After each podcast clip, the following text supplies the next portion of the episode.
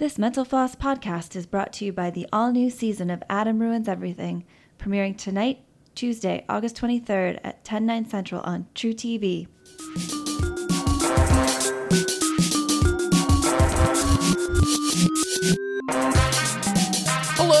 Am Jeff Rubin. Welcome to Misconceptions from Mental Floss presented by Adam Ruins Everything on truTV. Today we are discussing going green and sustainability with Jeff Wilson, a man who also is sometimes known as Professor Dumpster. Professor, welcome to the show. Look forward to talking trash, Jeff. Now, I guess it's kind of the obvious question right off the bat. Why are you sometimes known as Professor Dumpster? Well, I did a uh, experiment, you might call it, uh, where I lived on my college campus uh, for a year uh, in what ended up being a modified uh, yet used trash dumpster. And this is while you were a student or while, or while you were teaching? This was why I was not only teaching, but a, a, dean at the university as well. What university was this? So, this was called Huston-Tillotson uh, University. It's a small school in Austin. It's a uh, historically black college and university there, an HBCU. I see.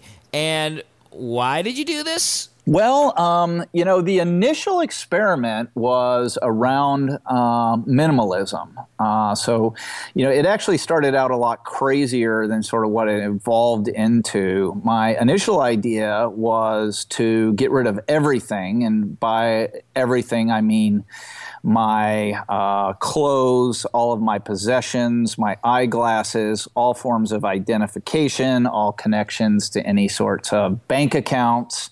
Um, and then uh, just start with a raw dumpster and see what it would take to sort of work my way back into society. Uh, of course, you know, given all of the privilege uh, that I guess I would enjoy by the way I look and the education I had. Uh, but that was how the experiment started. So the whole idea of living in a dumpster as kind of a sustainability experiment, uh, you know, seemed quite sane to me. and what were you uh, discussing and teaching at school that kind of put your thoughts in this zone in the first place? Well, I was a uh, environmental science professor, um, so I was, uh, you know, teaching some about sustainability. Uh, my particular focus was environmental health, but you know, it was as much about sort of the dazed and confused look on my students' eyes when you know talking about sort of traditional uh, climate change topics. And I, you know, I'd been thinking a while. I want to do something to mix it up that may be uh, a little bit more interesting uh, and experiential uh, that could pull students in a bit more, and the, the dumpster ended up doing that for sure. It, literally, actually, in some cases, there were some students that actually would stay in the dumpster when I had a night off. Wait, you had nights off? I had nights off, so I didn't lock myself into a dumpster 24 7, 365. Uh, I had to maintain my travel and sort of job and family responsibilities. So uh, the nights that I was not in the dumpster, I uh, would sign other folks or students up to stay in there. So I think we counted around 270 or so nights that I actually slept uh, in the dumpster. But everything that I owned in terms of stuff I would normally keep in my house that stayed in the dumpster the entire time. So it was almost like I was Airbnbing it out when I was away. What is it about you know environmental sciences and sustainability that kind of led you to this idea of uh, you know living in a dumpster? Like, what are the problems you were trying to solve there? Well, um, you know, one of the things we were thinking about was just sheer volume of space that people use. Um, and typically, we don't think about volumes, we think about square feet. So the average new American home today is somewhere around 2,500 square feet. Uh, back in 1950, it was closer to 950 square feet. So that, you know, even though uh, the family, the average size of a family has grown smaller since the 1950s, 50s, uh, markedly, uh, you know, we've seen a massive increase in the amount of space that we use up. So that obviously has some environmental, uh, you know, sort of implications. And, you know, when we looked at the square footage of the dumpster, it actually works out to about 1% the size of the average new American home. So we set this objective of, hey, why don't we use this whole 1% thing, not necessarily, you know, the, the 1% that was being protested down on Wall Street, uh, but a, 1% of could we have a new 1% of using 1% the energy, water, and creating 1% the waste of the sort of average American? So, what are some of the implications of everyone using this much this much space because I feel like when we talk about going green and when we talk about the environment, you think you hear about recycling and you know uh, turning the water off while you brush your teeth and things like that. And I, I, I, don't know that I've ever heard the idea of just how much volume you're taking up uh, associated with going green. So what are the implications there? Well, I mean, there's the obvious ones that you've got a larger volume to air condition. You're going to need more energy, you know, assuming that all the insulative factors are the same and the climate's the same and everything else is the same. You're obviously just going to need to use more energy to uh, to air condition or heat uh, that environment. Um, you know, then you start thinking about all the additional furniture you need uh, in that space and sort of what part of landfill. That ends up in um, the lighting, uh, the whole sort of the, the water energy nexus. So when you start looking at having to move all of that water around over a much broader footprint, well, that takes a lot of energy. Um, so, you know, there are a lot of things we can do by just sort of going smaller. I mean, I do want to say at this point uh, in the conversation that, yeah, yeah, this is a radical experiment. And, you know, nobody's perfect. So if I were to claim to be, you know, dumpster no impact man and, you know, not had uh, any impact on the environment, you know, a lot of this stuff is displaced. I had an office that I would spend the day in that was a big dean's office. You know, I had a car that wasn't necessarily energy efficient. Uh, this was just one part of my life, the part that was usually taken up by a house, and I had a 3,000 square foot house uh, I guess, prior to living in the dumpster. Uh, it was just around that specific part of the experiment. And, you know, it also was, and I've gotten this a few times, that, you know, Professor Dumpster is corrupting, uh, this liberal professor is corrupting our youth by suggesting that they all move into dumpsters. And I would never do that. I, am suggesting that they all move into recycling bins because dumpsters are, uh, you know, probably too large and wasteful. Right. So if I'm understanding this correctly, it's not like literally this was uh, an experiment for how we could live in the future, but rather an experiment to see, you know, what we could live without and like what kind of gains we could make and sort of things you might find if you tried to live in one one hundredth of the of the uh, an apartment one one hundredth the size. Is that is that correct? Yeah, that's right. And you know what happens when you move out to these extremities, um, sort of on both ends of the bell curve, uh, it brings things into very sharp focus. So, uh, you know, there's a lot of stuff that you just wouldn't think about, even living in a micro unit, say 400 square feet or so, uh, that when you're in 33 square feet, uh, they, they, they become very apparent. well, what, what are some of those issues? Well, um, you know, one of those things is uh, around design. Uh, you know, when when you look at very small spaces and sort of some of the things that folks do uh, and, and and design into spaces, or the lack of that design into spaces, um, it, it, comes into much sharper focus. So, you know, for instance, uh, the bed. Uh, I had a uh, futon that I folded up every day and uh, then folded down. It seems like something that would be somewhat trivial, but when you've done it for about the 200th day, uh, it begins to get a little old. Uh, that's one of the things that, you know, dealing with the bed is something that we sort of brought into the next experiment that I, I think we'll probably talk about in a little bit, uh, Casita, but also things just like water and water transport. So, you know, I, I got all of my water uh, for the first six months uh, all the water that I used in the home um, about a mile, a little over a mile down the hill.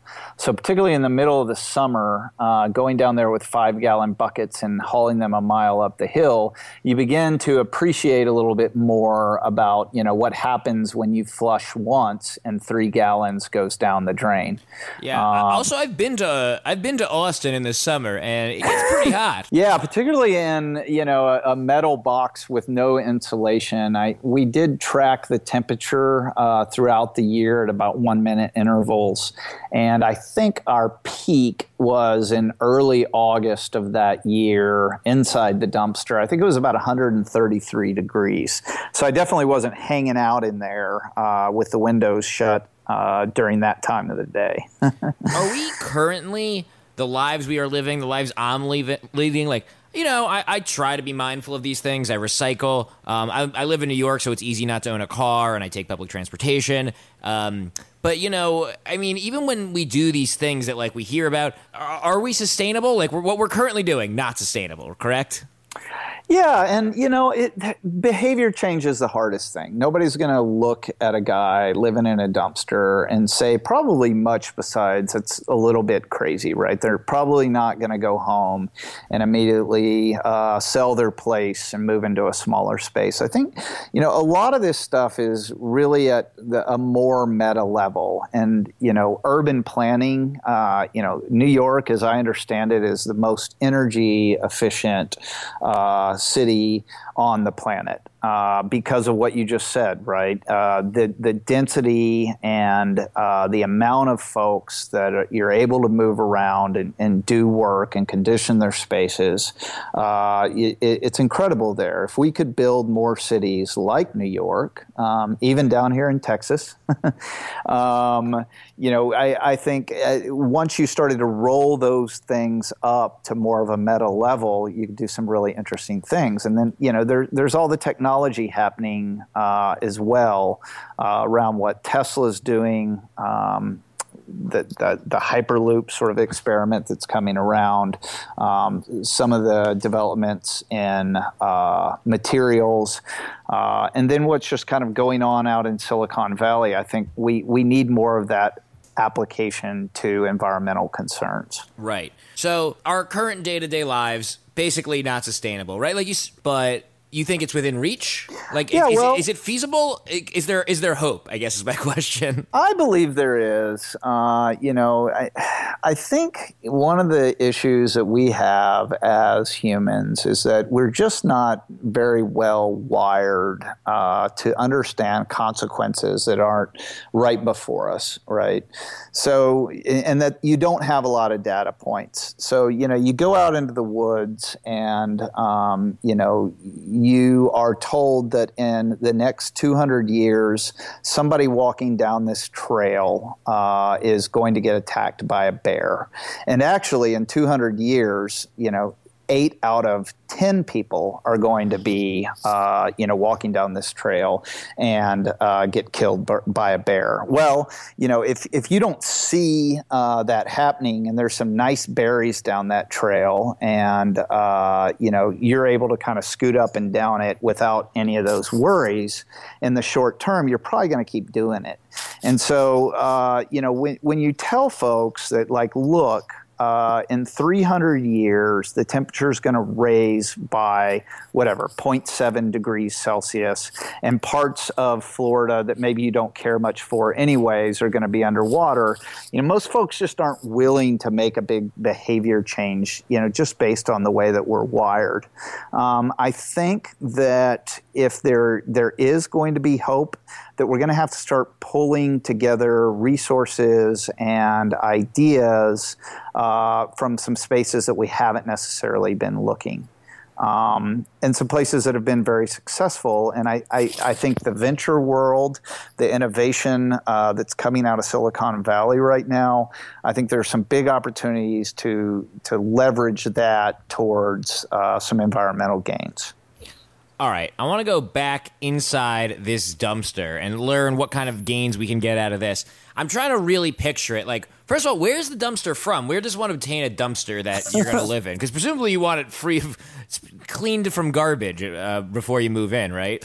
Yeah, so we felt like that would be cheating. Um, we got a company uh, named Texas Disposal Systems, uh, a strange enough group of guys uh, in that, you know, they own a landfill, they own a lot of dumpsters and dump trucks, but they happen to have sort of zebras and giraffes and rhinos and things kicking around on uh, right next to their landfill. So already a little bit crazy. Uh, went to them and said, "Look, want to live in a dumpster for a year?" They said, "Sounds great. Um, we're going to take you guys on a home shopping tour." So they went and picked out ten. Uh, dumpsters, all 10 cubic yarders, and lined them up. And my students and I literally went and gave them the sniff test. And uh, we ended up picking uh, one that had a slight hint of barbecue uh, at least according to my girlfriend. Uh, cleaned it out, gave it uh, some testing to make sure there weren't any nasties in there before I moved in, and uh, yeah, moved in with some cardboard on the floor. So we sourced it from uh, you know somebody that really knew dumpsters, some guys that owned a landfill. I guess they know dumpsters. And where did you move it? You said it was on top of it was a mile uphill from the water.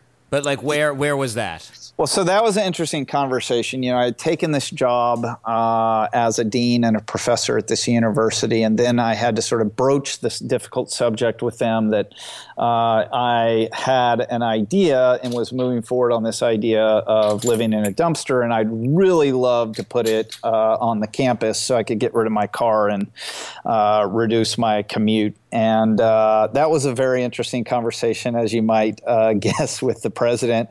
They, uh, in the end, decided to let me do it. Uh, and put me uh, on the back corner of campus, sort of back behind the women's residence halls. So uh, I, I, told the president, you know, this was pretty much going to go off as the creepiest professor in history, not only hanging out behind the women's residence halls, but in a dumpster. Yeah, living in a dumpster gets even creepier when you say living in a dumpster behind the women's residence halls. Like it's good you leave that out usually. You're not professor dumpster behind the women's residence halls. Yeah, it was not my choice, uh, but that's where it ended up being. So, uh, yeah. How much time was there between you know, you know it might be an interesting experiment, let's live in a dumpster to like, you know, move-in day?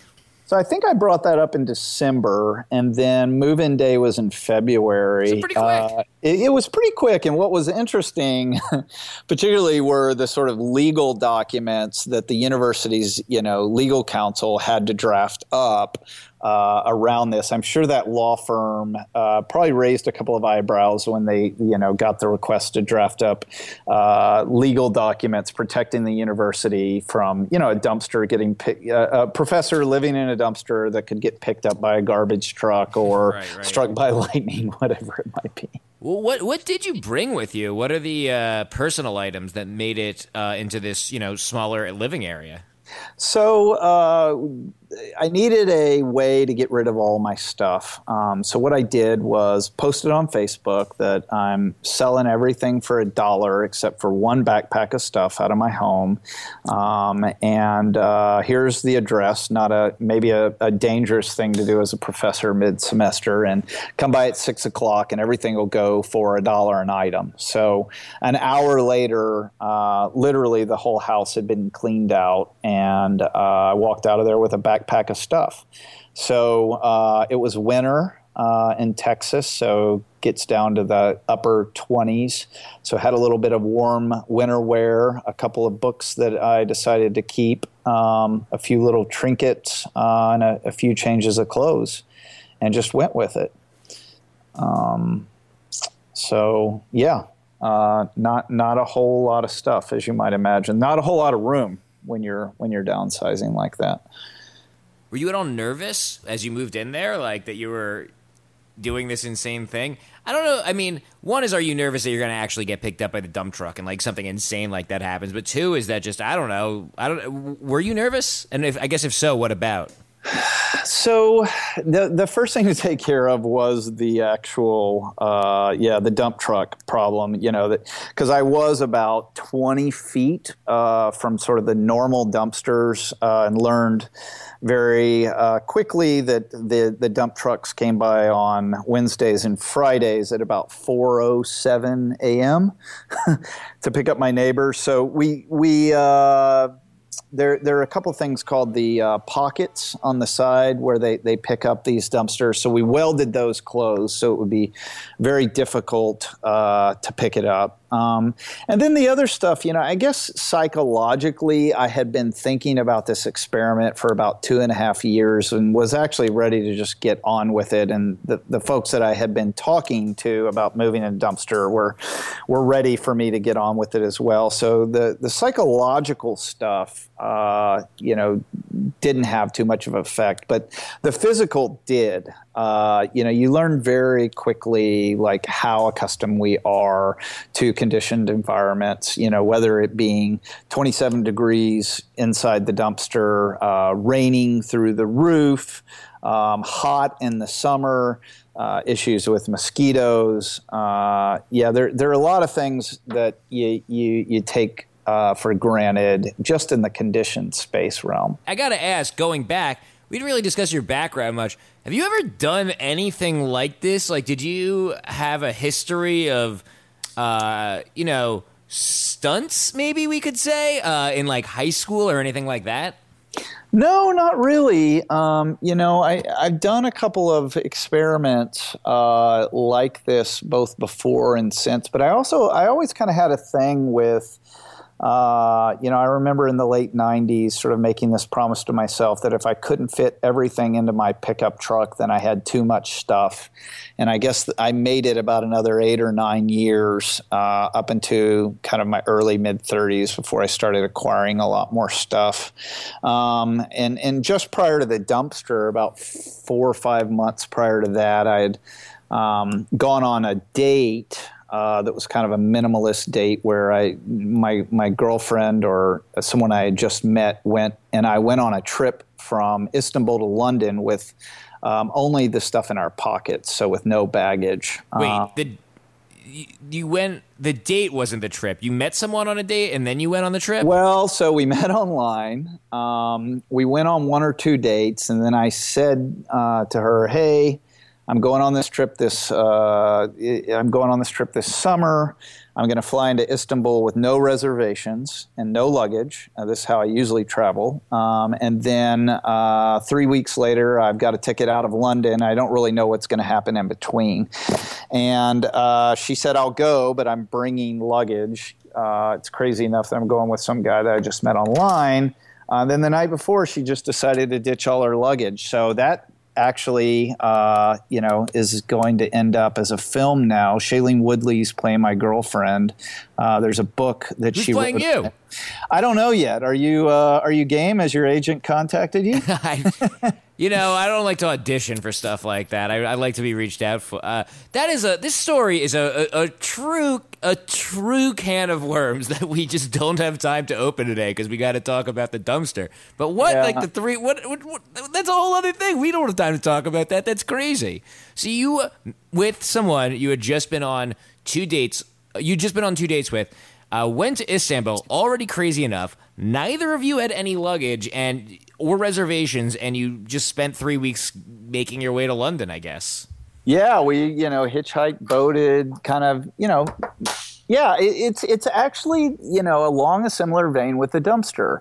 You know, ultimately the big lesson of that whole dumpster thing was that you know my life was a lot better you know if you if you took the net net of everything. And you know and and, and that's why I've traveled that way for a while with you know only the stuff in my pockets. You're just a lot more free to sort of move around and navigate you know, again, acknowledging and always acknowledging, like, you know, I've got a PhD, I have a job, I'm a white male born in America. There's a lot of privileges uh, that have to be acknowledged, but you know, when you when you move past that, uh, you know, it, it, it, it it's an it, it, provides for a more interesting experience when you have less stuff and less things that you're you're tethered to. So yeah, we're still together, uh, Clara and I, uh, about three years later.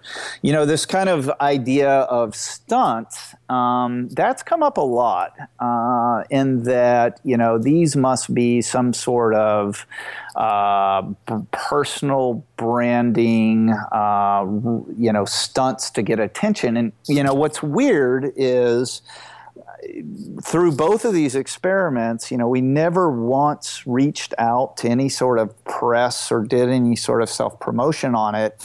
Folks just kind of found out about the experiments and then got interested. And, you know, we're both asked all the time, like, you know, who's your PR person? How do you get so much kind of buzz? And we say, look, we're, you know, we're just doing things uh, that we think are kind of real and authentic and interesting. And if folks think they are, great. If they don't, fine.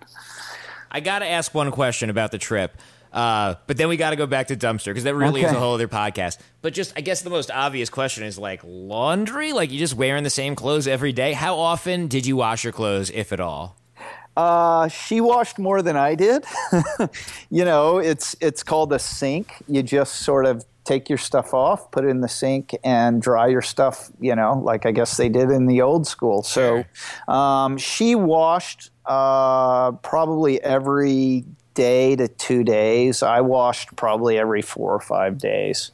Um, so uh, she did have an extra. She didn't carry an extra pair of underwear. Uh, but besides that, we didn't really. How uh, luxurious! a second yeah. pair of underwear. Yeah, I mean, did you have to check that or? Yeah, it was almost. It was almost like carrying an extra couple of bags. Uh, okay, back to the dumpster. Uh, night one, you're in the dumpster. Is there what are you like? Is there something you realized that you hadn't considered? Walk me through that first night.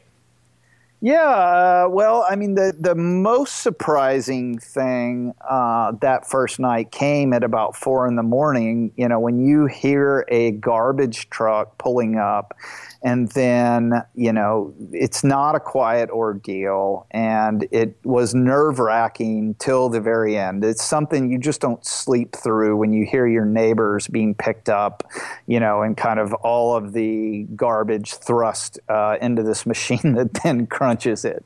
Um, so that was one thing that i hadn't really uh, thought about.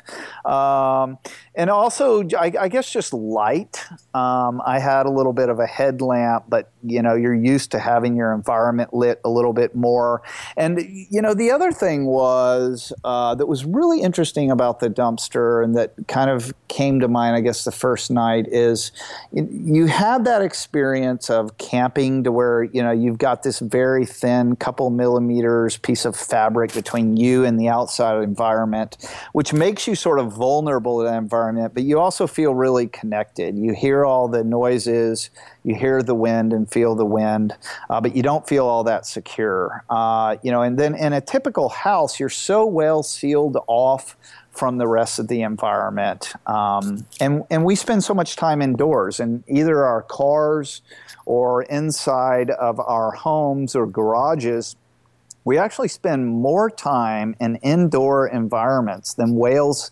spend fully submerged under the water. And we become to get we you know, we become sealed off, right? And so in the dumpster you had like the security of being in a home because nobody was going to break into a, a, a steel box that was locked from the inside. Um, but you also felt really connected to the outdoors. So that was one of the things that I that was really kind of a unexpected pleasure of the whole thing. Was was there ever a point where you like, uh, I don't think I'm going to make it, or you, from night one you were like, yeah, I can do this for a year? Um, I think the pinnacle came uh, of me just being sick and tired of it was uh, in early August. So I moved in, I think February 4th, and uh, we were going to give it eight months till I got electricity. Um, uh, in the dumpster. So that would have been, I guess, August 4th. So I think August 1st or 2nd, you know, temperatures were triple digits in Texas. Um, the mosquitoes had really caught on. So, like sleeping in a dumpster when it's like 90 degrees at midnight with high humidity under, you know, kind of pinned under a mosquito net uh, with no wind, uh, that was about the end of it. And then to cap it off, one of my friends came by with a pellet gun and from the street started pinging uh, the dumpster with pellets that very same night. So that's when I when I almost uh, had it. There were some other experiences that. Uh, were a little bit, I guess, dodgier than that one, but that was probably the pinnacle of me being done with the experiment. Do you think the the previous experience with the trip gave you uh, any confidence to be like, no, I'm actually pretty good at doing these crazy things that a lot of people wouldn't want to do?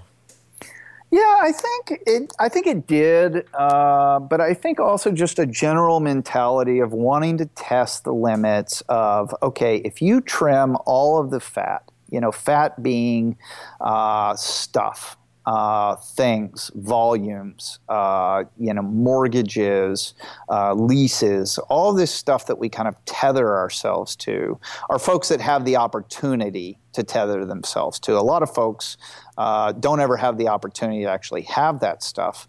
You know, we, we enter into this uh, this thing that a British uh, author um, James Wallman calls stuffocation uh, to where you know you just got all this stuff. Whether you're you're traveling with two roller bags um, and a backpack, or whether you're living in a three thousand square foot home uh, with all this stuff.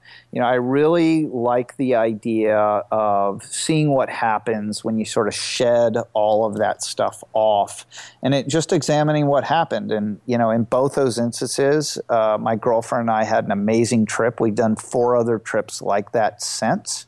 Um, we're still together as of this morning, at least when I left the house. And That's probably the ultimate test of uh, a relationship is that trip. Yeah, I think Mark Twain has some sort of joke. You know, if you want to learn about what you what you really hate about someone, then travel with them. So yeah, yeah, I would add to that: travel with them with with absolutely no baggage, and, and you'll really learn what you hate about them, and maybe what you love.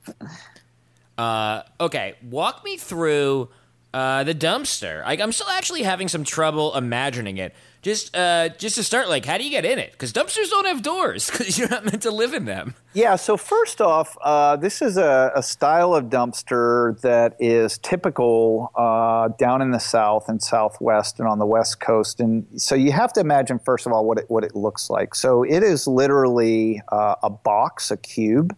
Um, that is sort of six feet uh, by five and a half feet on its base and then uh, the interior dimension of the, I actually had a really high ceiling uh, to start off. I think it was about six foot nine inches on the interior. So you've got this uh, essentially a 33 square foot box. that ends up being 10 cubic yards at a volume. Uh, it's thin gauge steel. Uh, it had a plastic roof that kind of flaps open. And then on each side, uh, you had uh, conveniently doors that kind of started halfway up it. Uh, so it was sort of like pulling open a sort of sliding door slash window.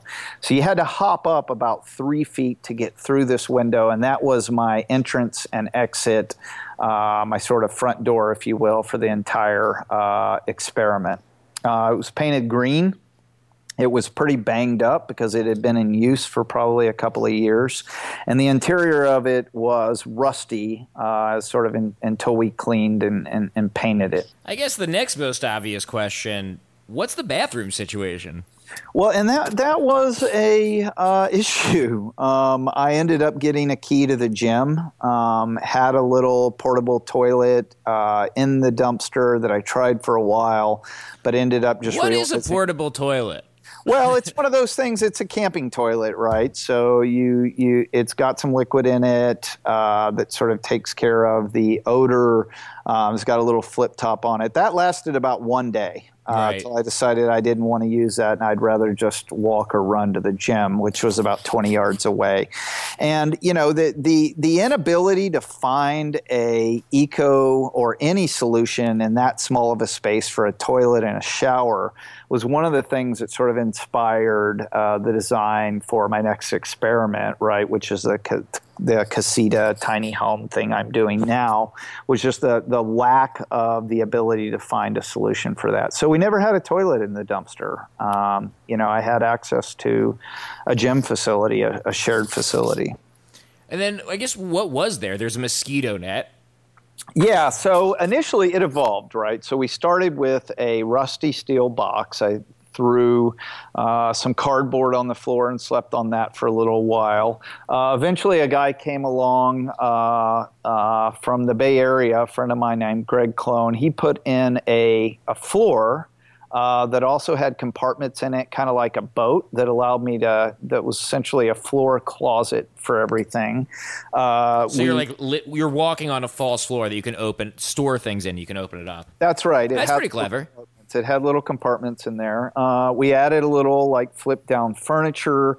Uh, the ceiling, uh, we ended up putting a pitched roof on it. Uh, that on some garage door sliders, so you could actually slide and air out the dumpster or look at the stars at night. I see. Uh, so this is these are all improvements over the course of the year. You didn't start with these. You moved in, and then you were like, oh, you know, maybe we could put some furniture on the wall or whatever. And and these were gradual improvements.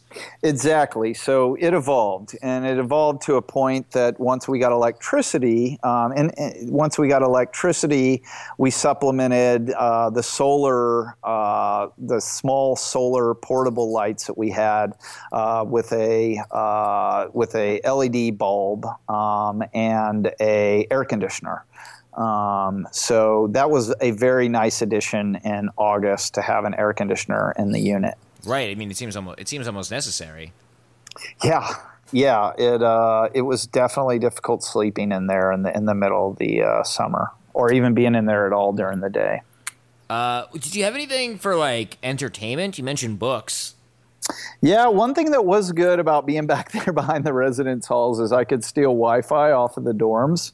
So if I had the roof open and one of the windows open, I could get a pretty good uh, w- Wi-Fi signal, uh, and you know watch uh, do a little bit of Netflixing uh, on uh, an iPad.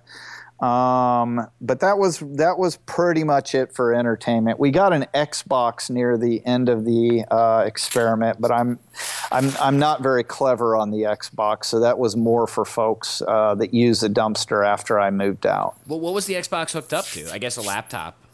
We had a little wall-mounted uh, television set, actually, uh, LCD uh, television set inside the dumpster, mounted on one of the walls, so you could so you, you could lay on the futon and uh, you know play Xbox to your heart's content. And where were you getting power from?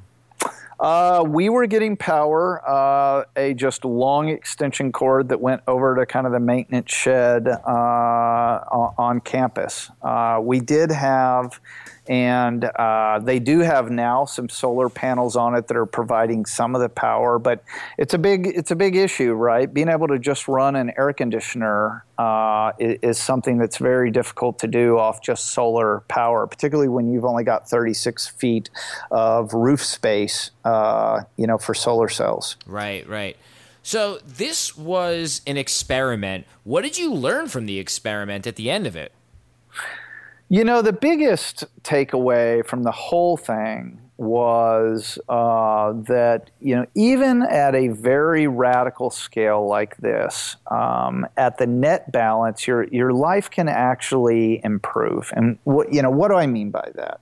So, um, first off, my commute went from about 35 minutes uh, one way a day down to a one minute walk. But that's a this is a pretty exceptional situation you had where you're like had this dumpster set up at your office, you know, like you, it was on on campus.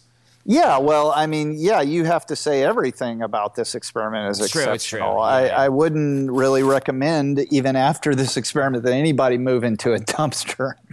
But, Um, but I guess you know, the, the lesson is that uh, if you're willing to live in a smaller place, you can be closer to what you need slash want to be near. Exactly. So going micro, you might say, can allow you to, um, you know, so in that case, get in a better location, however you define better, whether that's closer to work or, you know, I, I was also that campus is in kind of the hippest part of East Austin, sort of the, you know, Bushwick, if you will, of of Austin.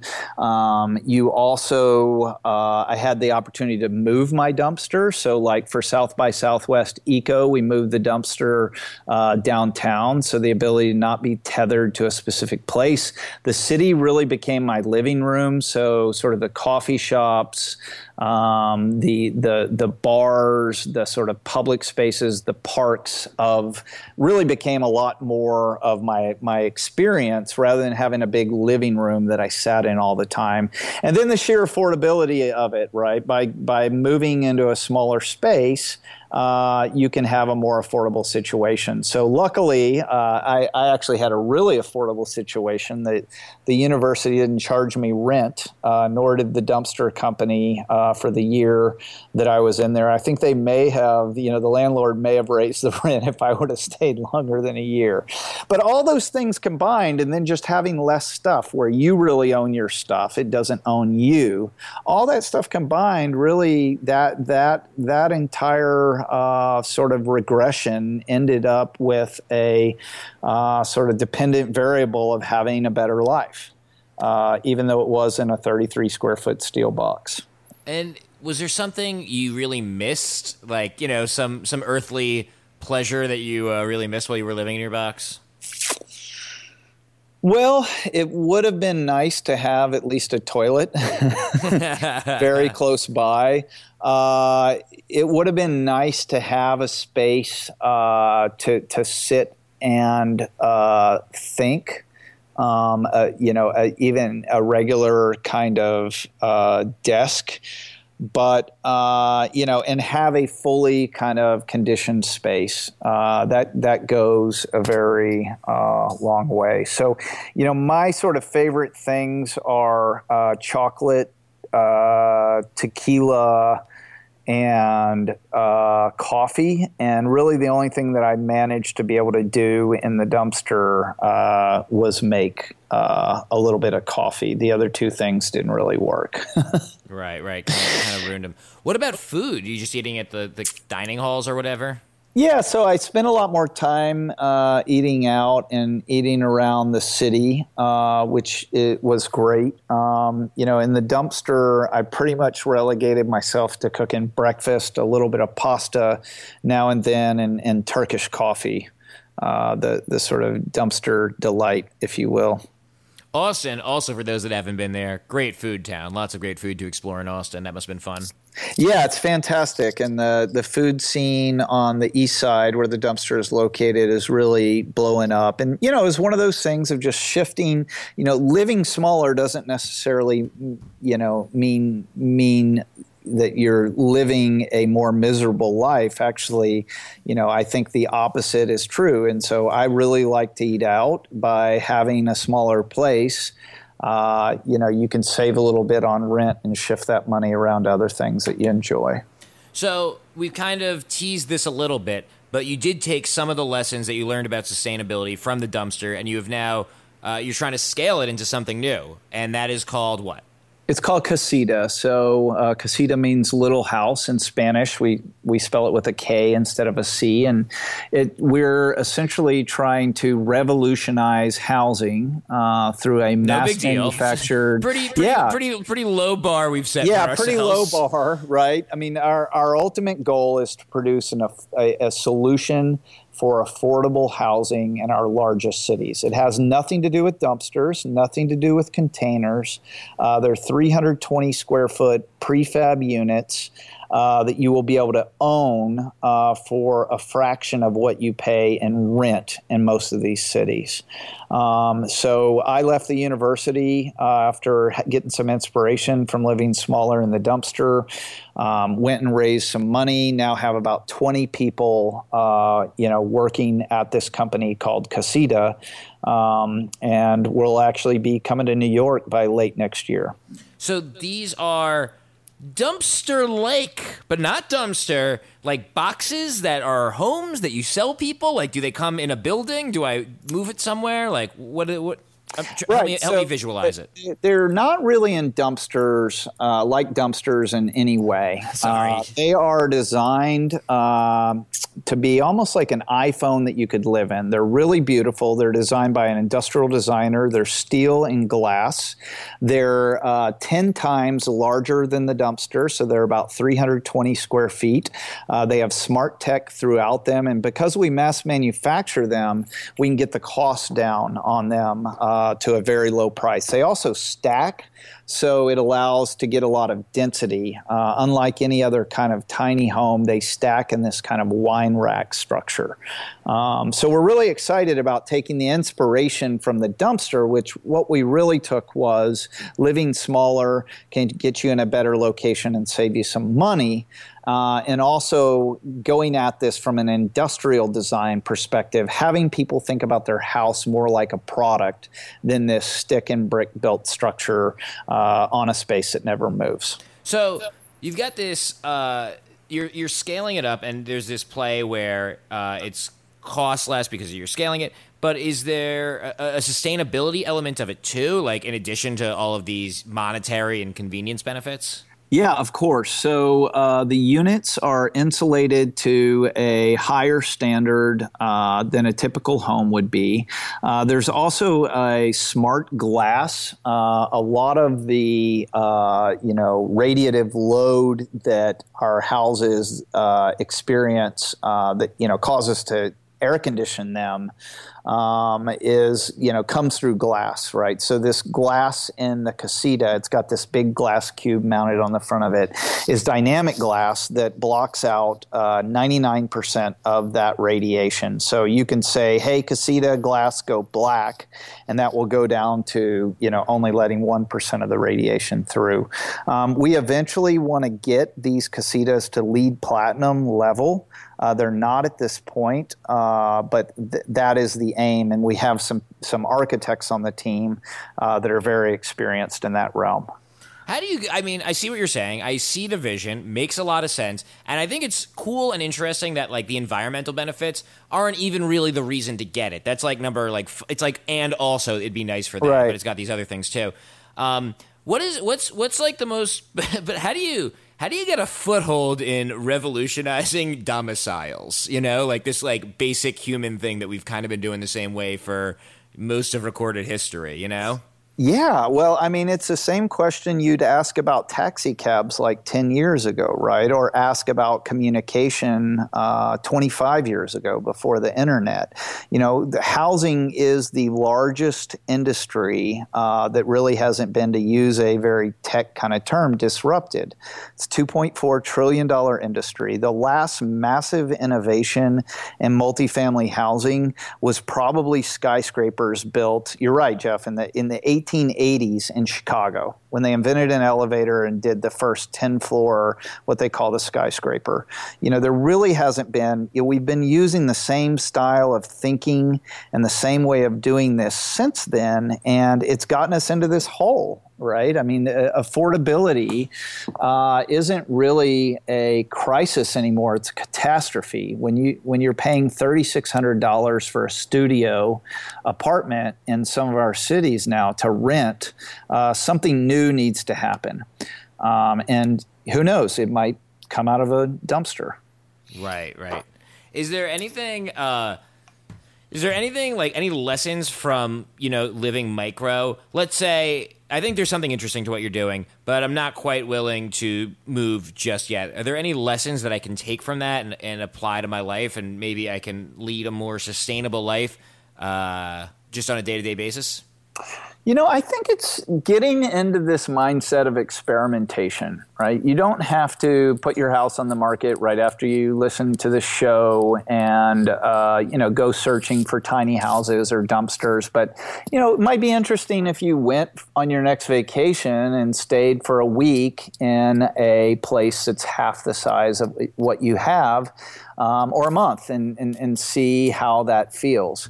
Or, uh, you know, set aside. I've seen an experiment where you box up everything in your room, and you only take out the things that you use for the next six months and leave those outside the box. So I think that whole attitude and idea of sort of experimentation uh, can go a long way because you can always go back to the way you were doing it if your life doesn't improve. Right, right. And it seems like again, not everyone has to go and live in a, this in a smaller house. But if we all lived in smaller houses, that would be more sustainable. Yeah, I think once you start rolling those things up, then uh, you, you you start you start to see the needle move. Is this somewhere where you think something is going to have to happen because you know at the current trajectory, it's just not sustainable? Yeah, I think things are going. Something is going to have to happen because something is happening. Uh, you know, with with the climate and where things are moving down our current path. And this is really when you think about all the other sort of choices that folks have to make. You know, the the idea of getting rid of your car or stopping. You know, stopping to eat sugar or meat or walking an extra four blocks to the recycling center you know, moving into a space that is the size of the space that you would actually use, it doesn't, you know, seem like as big of a ask. And if enough people, I think, do that, experiment with it first, and then make that decision, you know, again, we could see the needle move. I know, I know, it's gonna, it's these are abstract, so like I'm just this is more of a thought experiment that I'm looking for a definitive answer. But uh, all the things that people who you know love the environment and they recycle and they try maybe they try to eat less meat or whatever it is. Maybe they try to eat no meat. And these day-to-day things we do uh, that like you know most people who are concerned about the environment do. Uh, if you roll those all up do, is the impact of all of those anywhere near like what would what it would be like if we all just lived in these smaller houses I doubt it. I think the impact of all those things would probably be greater. You know, if you got the world's population to move to a plant based diet, it, it, would probably be bigger than a, an, an, impact. I've never calculated that. Yeah, I mean, it's, it's, a, it's a magical question anyway. Yeah, you know, it's like... a magical question, but you know, it's it's sort of looking for whatever that low hanging fruit is in terms of behavior change. Right. And one of the things that's really great about sort of downsizing is very few people quote relapse, right? There's that book that was on the New York Times bestseller list forever, uh, the Marie Kondo book about the life changing magic of tidying up. You know, she claims that if people really follow her system of downsizing uh, their stuff, that they she's never had a relapse. And I'll say myself, I did that. I used that book even after I moved into the dumpster, and I cut. You, my, did you lay out your like seven T-shirts and yeah, like, which of these well, doesn't bring me joy? It's crazy. I ended up cutting the stuff in half and I haven't gone back. I mean, right now I live in a 400 square foot apartment. I share it with my girlfriend here in Austin, and uh, I have three pairs of pants. I have three shirts, and I'm pretty damn happy about it. Now hold uh, on, you've got a pair of pants for every shirt you have. I feel like I have three pairs of pants. I'm not even trying to try to get rid of them. I feel like you need less pants than shirts. That's all I'm saying here. Yeah, maybe the pant to shirt ratio. Yeah, I'd say get rid of get rid of one, maybe even two of those pants. Get an extra shirt or two. You get through the week without doing laundry then. Hey man, you know what? There's the things you learn on radio. Right, right. uh, well, Jeff, really interesting. I really feel like it's uh, uh, a dimension of being eco-friendly that a lot of people just like it isn't even on their radar. So it's really interesting to hear about it and hear you pushing it forward. Uh, where can people learn more about your work? So dumpsterproject.org uh, is uh, we, are continuing that experiment. If you're an environmental educator um, or if you do work in sustainability, you can even apply to stay a night in the dumpster. Um, Which the, it's still set up. It's still set up. When it's was this? I actually don't know that we covered that. When when were you staying there? Uh, so I moved out about a year and a half ago. I think it was February 4th, 2015. So it's still set up, not occupied every night, but if it's something you're interested in, you actually can go stay there. Yeah, folks stay there all the time. So you can actually apply uh, to stay there on our website. Um, and then Kasita is just uh, Kasita with a K, K S I T A uh, dot com. And then we've got various social channels uh, at Kasita and at Dumpster Project. Cool. Jeff, thanks so much for talking this afternoon. Hey, it was a blast. Thanks so much. And, uh, you know, next time you walk by a dumpster up there uh, in New York or where you are, give it a kick and uh, maybe I'll pop out and say hi. I don't know, I don't know if in New York you're going to do that, but uh, I'll give it a try anyway. Thanks so much. Thanks so much, buddy. This Mental Floss podcast was brought to you by the all new episode of Adam Ruins Everything, premiering tonight, Tuesday, August 23rd at 10, 9 central on truTV.